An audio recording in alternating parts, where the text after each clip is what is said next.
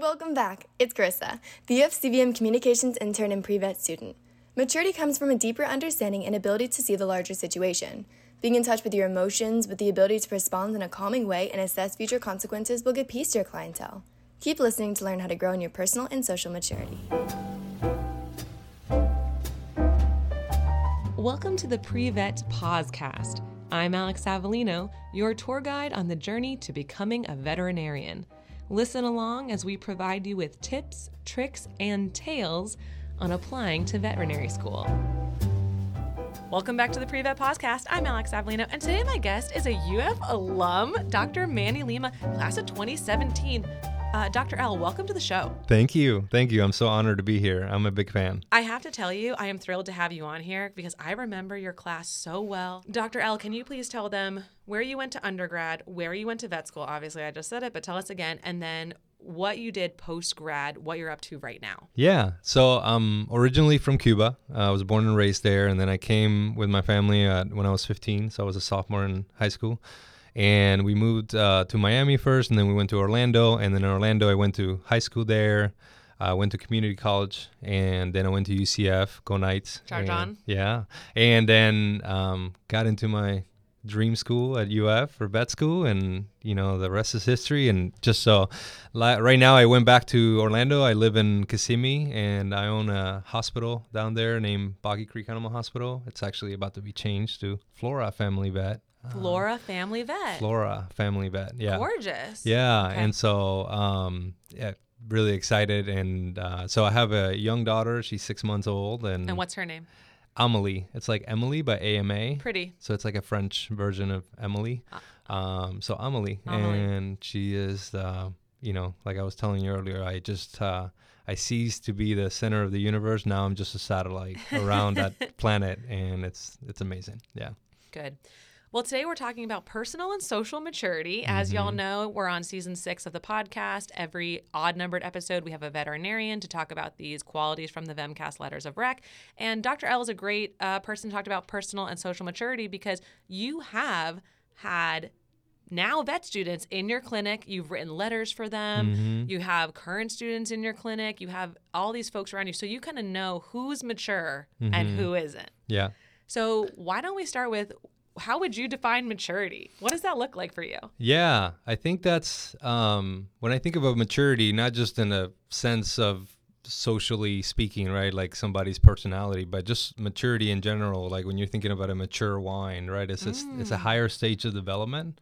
Um, so it just takes, I think, maturity is just a it- it's it's almost like a journey that you go through, and you're just sort of peeling those layers and getting to your innermost core, kind of what drives you, and uh, so you become a little bit more, I think, connected to yourself, but also the world, and so you can see things with a different perspective, um, which allows you to react and be more responsible. You know, uh, the ability to have a response to something, and in a correct way, and so that's how I would. That was a long. That's deep. no, but no, it, that was good. That was so deep.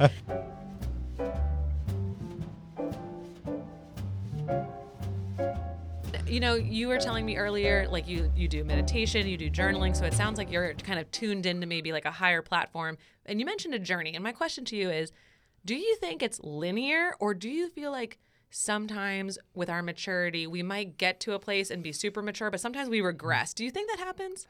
Yeah, I think that um, you know it depends on what your journey is putting you through. But I always think you know when you're hitting adversity or you're heading into a place that's sort of unknown and scary. Like for example, me buying a hospital two years out, right? Uh, that was really scary, but um, I went through different levels of maturity, but I emerged kind of a, a completely different human being in a way. And Really? so yeah, and so I think that yeah, you can regress in your maturity, and I think it's we regress when we forget to think about the important things, when we forget to you know practice gratitude in our lives or you know have something that we're connected to that is bigger than all of us and you may call that the universe god karma whatever uh, but i think you you have to keep that at the forefront of everything that you're doing and doing and things that are important to you and maturity will come from that so What's matured you more, owning your own practice, buying your own practice, or having a daughter?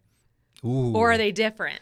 Completely different. I think having a daughter to me, and nobody ever described it to me this way, but it's like falling in love. Oh, you know, um, you know, I, I, the love of my life is still my wife, and you know, she, she's the reason for everything. Uh, but when I had my daughter, I just sort of fell in love in a completely different way. Um, and it's just I found this like well of love that I didn't even know existed within me, and so I've you know like I told you I literally I'm no longer the center of everything. Everything sort of revolves around her and my wife, and so it made me mature in that way that like I I cease to be the the most important person and and they are. And so everything that I do sort of goes towards that goal of like making them priority. And um you know business really uh, I think unlocked in me another part of myself that I didn't know was there because now you're responsible for you know we have 34 employees right? Wow. like 34 employees and that's their livelihood and their families and i have to provide not only for my family but all of them as well. And i, I have to create an environment that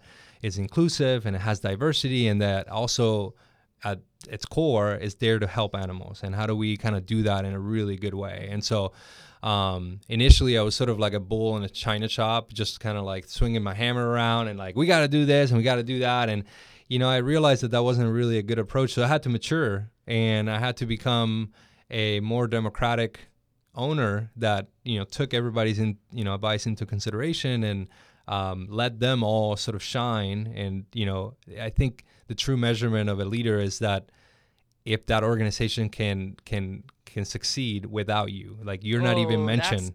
you're not even like when you know I'm I'm away from my hospital right now, but my hospital is doing really well right now. They're they're doing what they know how to do, and I think that's when I say, okay, I, I've done a good job as a leader. Is that they're not dependent on me. They're moved on, and that's the same thing as a parent, right? Like you want them to eventually be able to do that too. 100%. There's a lot of, I think, mature moments that I'm hearing. You recognize that the coming in of maybe like a little bit more tyrannical was not working out, swinging the hammer. Yeah. You recognize that it's not about you. Right. It's that means if you if you're never mentioned, that means you set up the systems and the procedures and the policies. What I want to know is how did you know the swing and the hammer wasn't working? When did that moment happen? Yeah, well, it started really when I was um, first graduated and I started working as a doctor. And, you know, I think there was sort of the imposter syndrome and the deep seated insecurities of, you know, I'm giving somebody a recommendation, let's say a technician, and I say, hey, like, I want to sedate this dog and here's the medication. Um, and sometimes they would question that. And, you know, I would react poorly to that, you know, and I think that that's how I, you know, initially just like I said, swinging the hammer and, and really hurting feelings, you know, and you know, I regret that, but I I needed to kind of go through that to realize that hey, like this is a team approach to this medicine and, and they have a lot of input, you know, and now one of my favorite things to do, I, I come out of a room after I did an exam and I turn to my technician and I say, What else would you add? Yeah. What what are you thinking? And I bet sometimes And- they give you good insight. Right, and then a lot of times they're like, "Well, what do you think? You know, it was a diarrhea case, and I forgot to mention a fecal, you know, test." And Yeah. then they're like, "Hey, why don't you do a fecal?" And I'm like, "Oh my god, that's genius! Thank you so much." You know, and so, but they're so much more like, you know, eh, collaborative, and they're so much more appreciative, and um, I just love that because I, I love to learn, I love to grow, and I want to create that for them too. Mm-hmm. And I think you know they bring a whole lot of knowledge as well and experience from being on the field. So Well, I, what I hear you saying is if you are going to be a practice owner, but even if you are a veterinarian who has technicians under them and you're not a practice owner, you need buy-in from your team. Right. And if you're running around trying to just be this like leader without getting input, they're not going to have your back Right. when you need it. Right. And we talked about diversity and inclusion earlier today in the car Yeah. and how we need folks from different experiences to weigh in. Right. And if we don't have the maturity to know that, we're going to make mistakes Mm-hmm. and our progression in our practices is not going to get as far. right, So let's start talking. And sometimes I feel like, and it can be more fun too, like the bad side of everything. And sometimes it's easier to say what isn't maturity Mm-hmm. than what is. So tell me, what are some things that you see specifically with the pre vets, because that's our audience, Yeah. where you're like, ooh, they're not showing maturity today? What are some of the things you've seen in the clinic? Yeah, I think you know a couple things. We've had some students that come out, you know, to do externship, for example, or even some of the pre-vet students, and um, not really being committed to the learning, right? Having this sort of growth mindset that I am willing to ask a dumb question because I'm so committed to finding the answer because I really don't know it. Mm. And that took me a long time to figure out, but I think the mature students are so committed to I want to become the best doctor that I can be and I'm going to ask questions left and right and I'm going to be involved and I'm going to, you know, help and I'm going to do any any job that they ask me to do, right? Like, you know, they always talk about the paying your dues and all that and but there is truth to that. Like I think there's a reason why veterinary veterinary schools require so much time for you to spend around animals and in animal hospitals because you need to be able to read an animal, right? Like, you know, something I see a lot of times is that they haven't really worked in a veterinary hospital before, for example. And I go into a room and I'm talking to the client, but I'm also talking to that animal. Mm-hmm. That animal is telling me a story as well as the as the, the owner. And if you're not tuned in to the animal, if you're not reading the cues, you're gonna get hurt. Yeah. And the only way to really learning how to communicate with animals is spending a lot of time with them. You got to figure out the nuances. The way that a dog communicates is completely different than a cat communicates. And you know, a cat might stare at you and a dog might stare at you, and they may mean completely yes. different things. And so I think just sort of being committed to like I'm gonna go in and I'm gonna try to learn as much as I can. I'm gonna try to help as much as I can, and I'm not above any kind of job. Yeah. Um, and I, I started like that. I was a kennel, kennel technician. Eventually, I became a technician, and then after that, I went to the vet school. And, and thank God I had those experiences um, to build upon, uh, because otherwise, you know, I, I would have been in trouble. And and some of the students that I see, because they're not doing that, I think that they are in trouble. They're sort of not, you know. The other thing I think that you know we see a lot is the the work ethic. I mm. think that sometimes kind of lags behind. I think some students, you know, kind of come in and, you know, sometimes we may have to work through lunch, right? And and that's what's required because there's an animal that needs you, right? Like that owner called at 11:30, right before 12 o'clock when we go to lunch, and there's a block cat that's been blocked for two days. Like I've never been not able to pee for two days, but if I couldn't pee for two days, that would be miserable. Man, I can't pee for yeah. two hours. Yeah. Like I'm in like distress. Yeah. And so, you know, I am totally okay, and I hope that my team is too. That you know, we may miss lunch today, but you know what? That animal is gonna feel so much better, and that's what at the core of what we do, right? Right. Okay, there's a good a good bit to break down here. So asking intelligent questions shows maturity, or not even intelligent questions, just asking questions. Yeah. Because sometimes you just don't know, and so it shows maturity if you're willing to ask. Because some folks walk around with maybe some pride I know everything. I don't need to ask. Mm-hmm. Get curious, get involved. Yeah. And then, like you said, being able to read animals, a piece of maturity is just literally time and experience. Right. You can't just walk onto the clinic floor on day one and understand everything. Right. You need to have built the muscle of spending time with the animals, understanding the field, making sure you know you want to do this, all right. of that.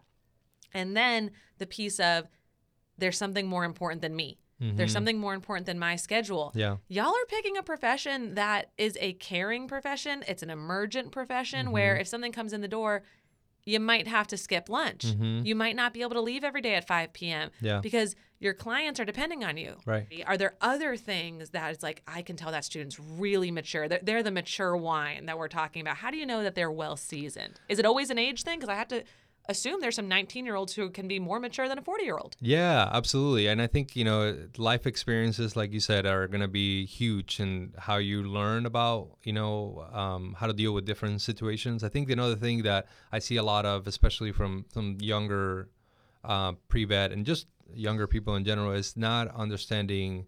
Um, like what might be going on in a client's head you know when they're getting upset about like emotional something. intelligence emotional intelligence i yeah. think is huge i yes. think you know you have to be really in tune with that because at, at, our core we're not just doctors we're healers. Yeah. and we're not just treating an animal we're treating the families as well. And at any given day you're going to be walking through somebody through probably the worst time of mm, their life. for sure. You're about to lose your best friend.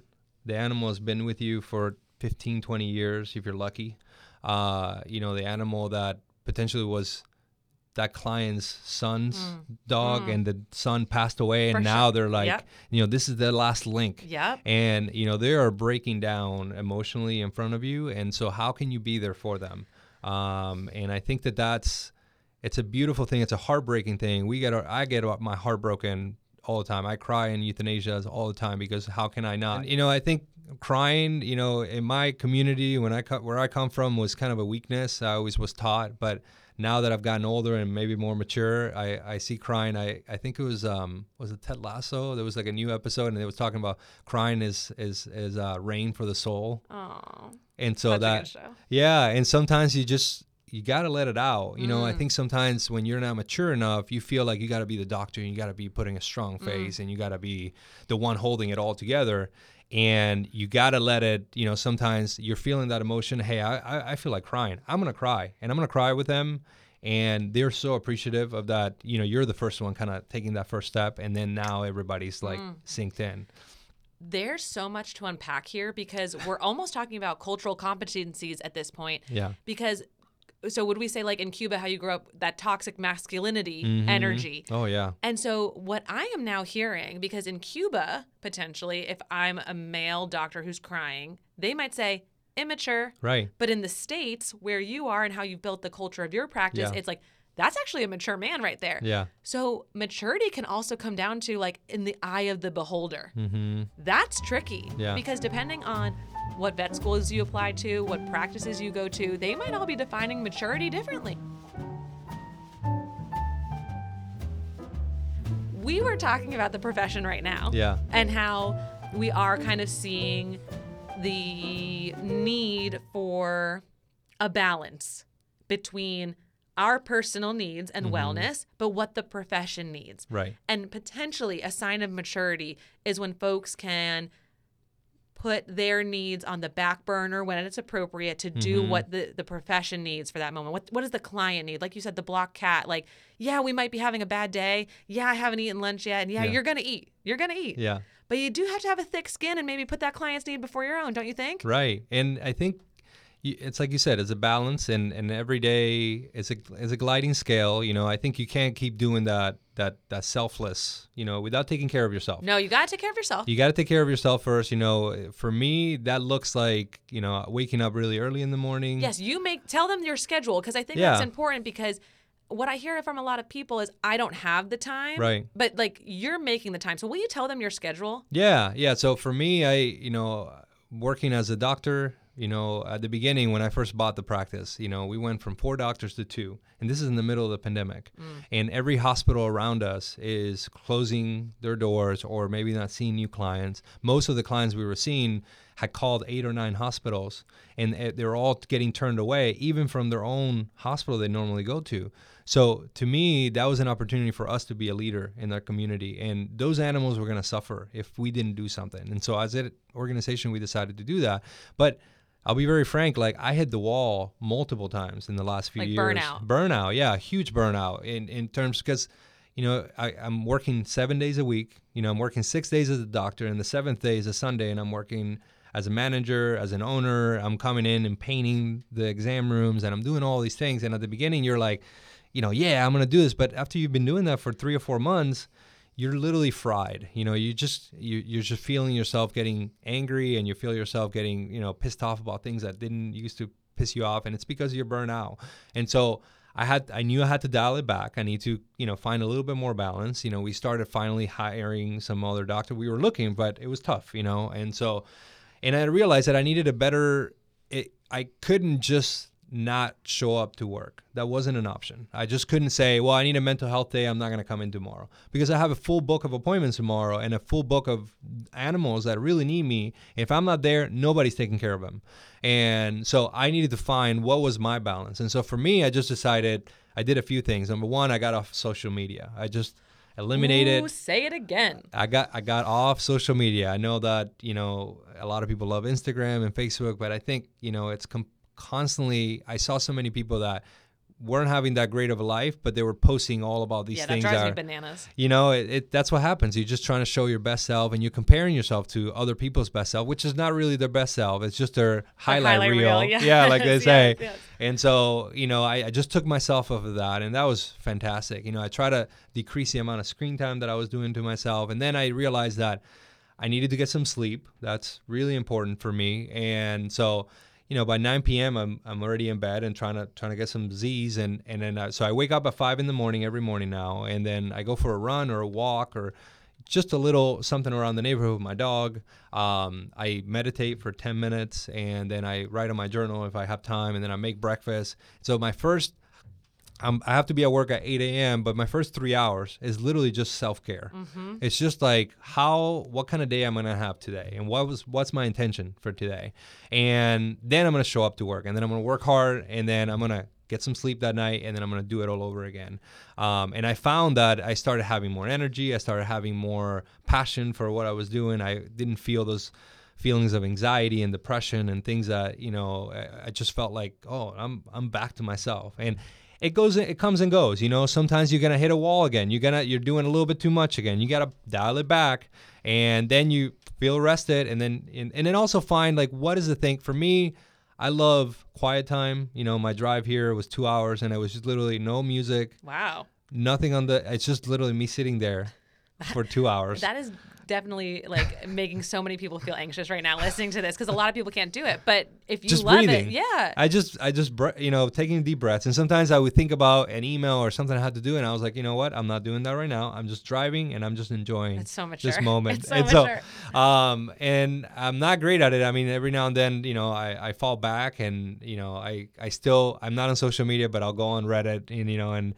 And Just then every fun. now and then, you know, you see a video and you're like, "Man, that was that did not put me in the right headspace. Like, I need to get off of that." Totally. And, so that that's kind of what I do now. Well, what I hear you say is you made choices that you could control. This was Mhm. like an internal shift. Yeah. I'm not hearing you go try to change things externally that you can't control. No. I'm not hearing you say, okay, we're going to shut down the practice on this day because I need a mental health day because No. you value the clients more for that. And so you just adjusted your schedule. Right. I know a lot of y'all listening aren't morning people. Find time to do what you need to do that helps you recharge. Trial and error. Mm-hmm. See what works for you. It might not be running, meditating, but it find something. Yeah. We can all make the time. Yeah. There is time for it. Ton of it.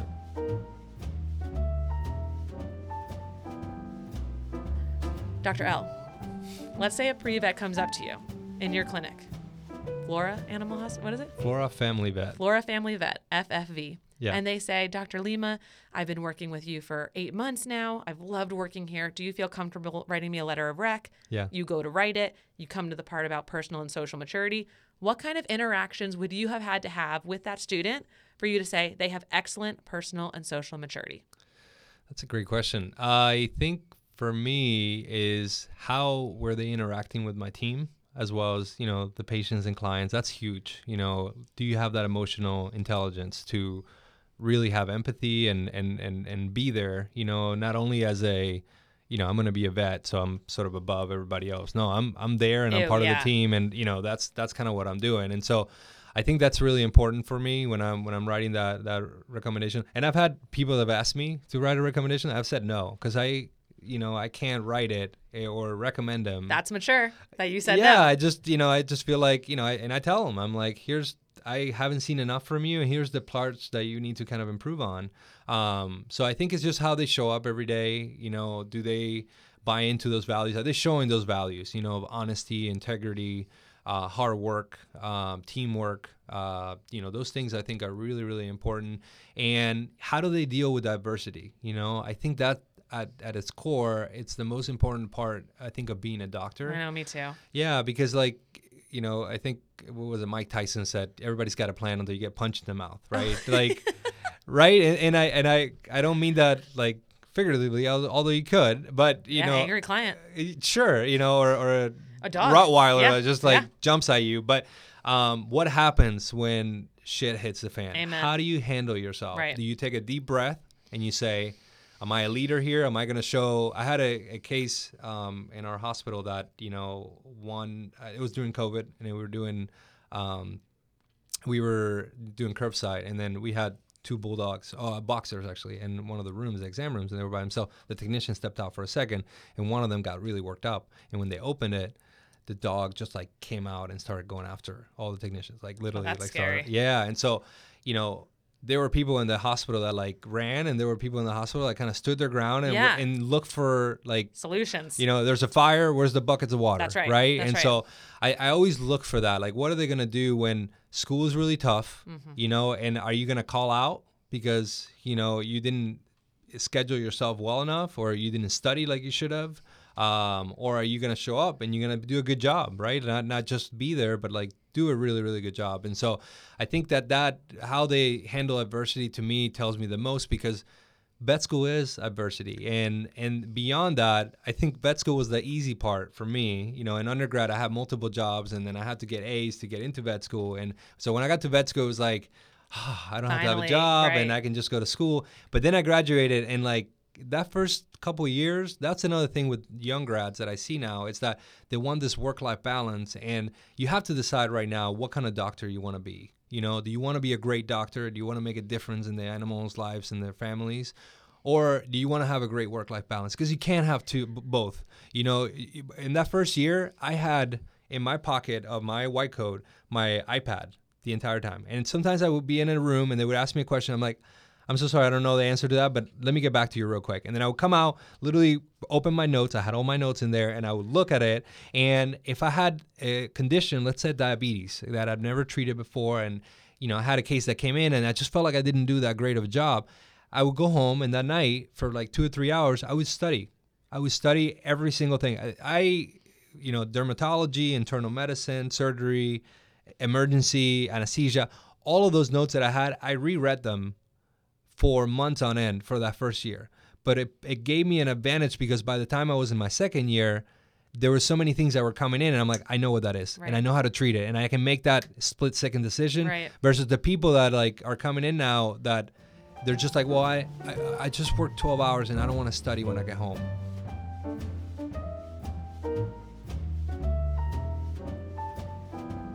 So for this, for today, what do we hope our audience can d- do today to help either evaluate or increase or reflect on their personal and social maturity? Yeah, I think the biggest thing for me, and it was scary at first, uh, but the thing that I always tell all my pre-vet students is find opportunities for leadership. I think when you put yourself in a leadership position, whether that's in your pre-vet club, you know, maybe you're running for office and you become the treasurer or the president or whatever, um, or it could be in your organization, and maybe you're a kennel, kennel technician, but they need help instituting a fear-free, you know, um, you know, like a program, know, a program yeah, in the yeah. in the in the hospital, like take step it upon up, yourself step to step up. But hey, I'm gonna do that. Mm-hmm. I'm gonna put a little bit of extra on, on, on me because when you start putting yourself in leadership positions, I think that makes a huge difference because you got to show up for other people. Mm-hmm. It's not mm-hmm. just you. It's you in the spotlight. Right. Because when you're a leader, you're seen, and if you're seen, you can be hurt, and you can also be judged. And you got to be wanna, on your game. You got to be on your game. You yep. can't just show up and do a half-ass job. And right. so, um, the other thing I think is constantly being relentless in terms of figuring out what is it that you're putting into your, your everyday life? Like what a if you're on social media a lot and you're seeing negative things or if you're you know at home and you're watching tv and you're watching things that are just you know depressing you or, or yeah yeah. be extra extra careful about everything that you're allowing yeah. in your sphere and the people as well that you allow in your sphere. There's friends that are going to be friends from high school who are holding you back mm-hmm. and you got to be mature enough to say like hey this is not bringing anything to my my, my yes. life anymore i'm going to say no to this anymore you know going forward and then the other thing is going to be reading for me reading has always been part of my life since i was little so i'm constantly either listening to a podcast or reading something that makes me like think mm. about things in a different way yeah. how can i grow uh, yeah. and learn from somebody else so so we're, we're putting helpful things on our plate leadership podcasts yeah. yeah. and we're taking negative things off our plate. Those re- toxic relationships maybe yeah. the social media the things that are hurting us. Yeah. Be mature enough to know what's going to help you and what's going to hurt you. Yeah. Where are you going? You know what's your north star and and what's going to help you get there? So i love that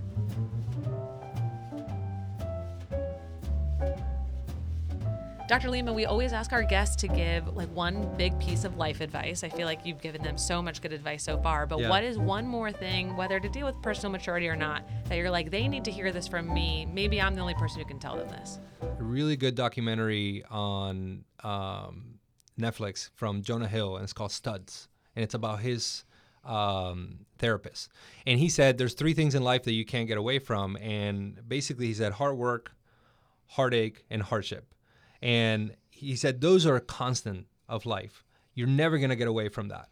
You, you you have to stop running away from that. You have to sort of embrace that as part of your, you know, like that's going to be part of your life always. and it's part of the price we pay for being alive. You're eventually going to say goodbye to every person being in your life or they're going to say bye to you it's you know we're all going to die and i know that sounds really morbid but our job and as doctors we see that every day our patients die you know we see family members that die or even clients that die. Like and so that makes us remember that you know don't sweat the little stuff don't sweat the small stuff. Remember that just being right now me and you having this conversation i'm so grateful for it. You know this is such a beautiful moment to share with you and that i get to you know just be privileged enough to be here and um, hopefully give some sort of advice. But um, you know I, you know continue to have that gratitude in your life and don't forget that like don't don't don't be so worried that like hey i'm gonna work really hard this week that's okay you know, eh, you're gonna have your heart broken by I don't know how many people or how many situations, and that's okay too. And you're gonna recover, and each time you're gonna become a little bit more mature, a little bit more developed, and you'll learn to appreciate life a little bit more. I think, uh, and that's what my journey has taught me. So. That, in a nutshell, is why Dr. Manny Lima is one of the favorite graduates of UFCVM from the Office of Academic and Student Affairs. Do you want to say anything to your baby daughter before we get off this? Because she might be listening to this, like you know, oh five, five years or more. Oh. Like, what would you tell little Miss Amelie? Oh, I just I would say that she's just uh, the most beautiful thing I've ever laid eyes on, except for my wife. You know, they're both in that I would say equal. Um, but that I hope that you know I, I do a good enough job as a dad to to raise her to be resilient and to find something that really gives her passion in life, just like veterinary medicine does for me. And uh, she gets to make a difference because at the end of the day, I think that's what we're all here to do, you know. And so, uh, and that I love her very much. Oh my God, so good. Well, Dr. Lima, thanks so much for being on the podcast today and making time in your busy schedule to, you know, talk with our students, visit with friends from the hospital, come onto the booth. So I'm so glad we could talk about personal and social maturity. Thank you for having me, and thank you so much for everything that you do. I think this is fantastic, and uh, yeah, we're, we're very lucky to have you. So thank you. Yeah. I'm Alex Avelino, and we'll talk to you soon.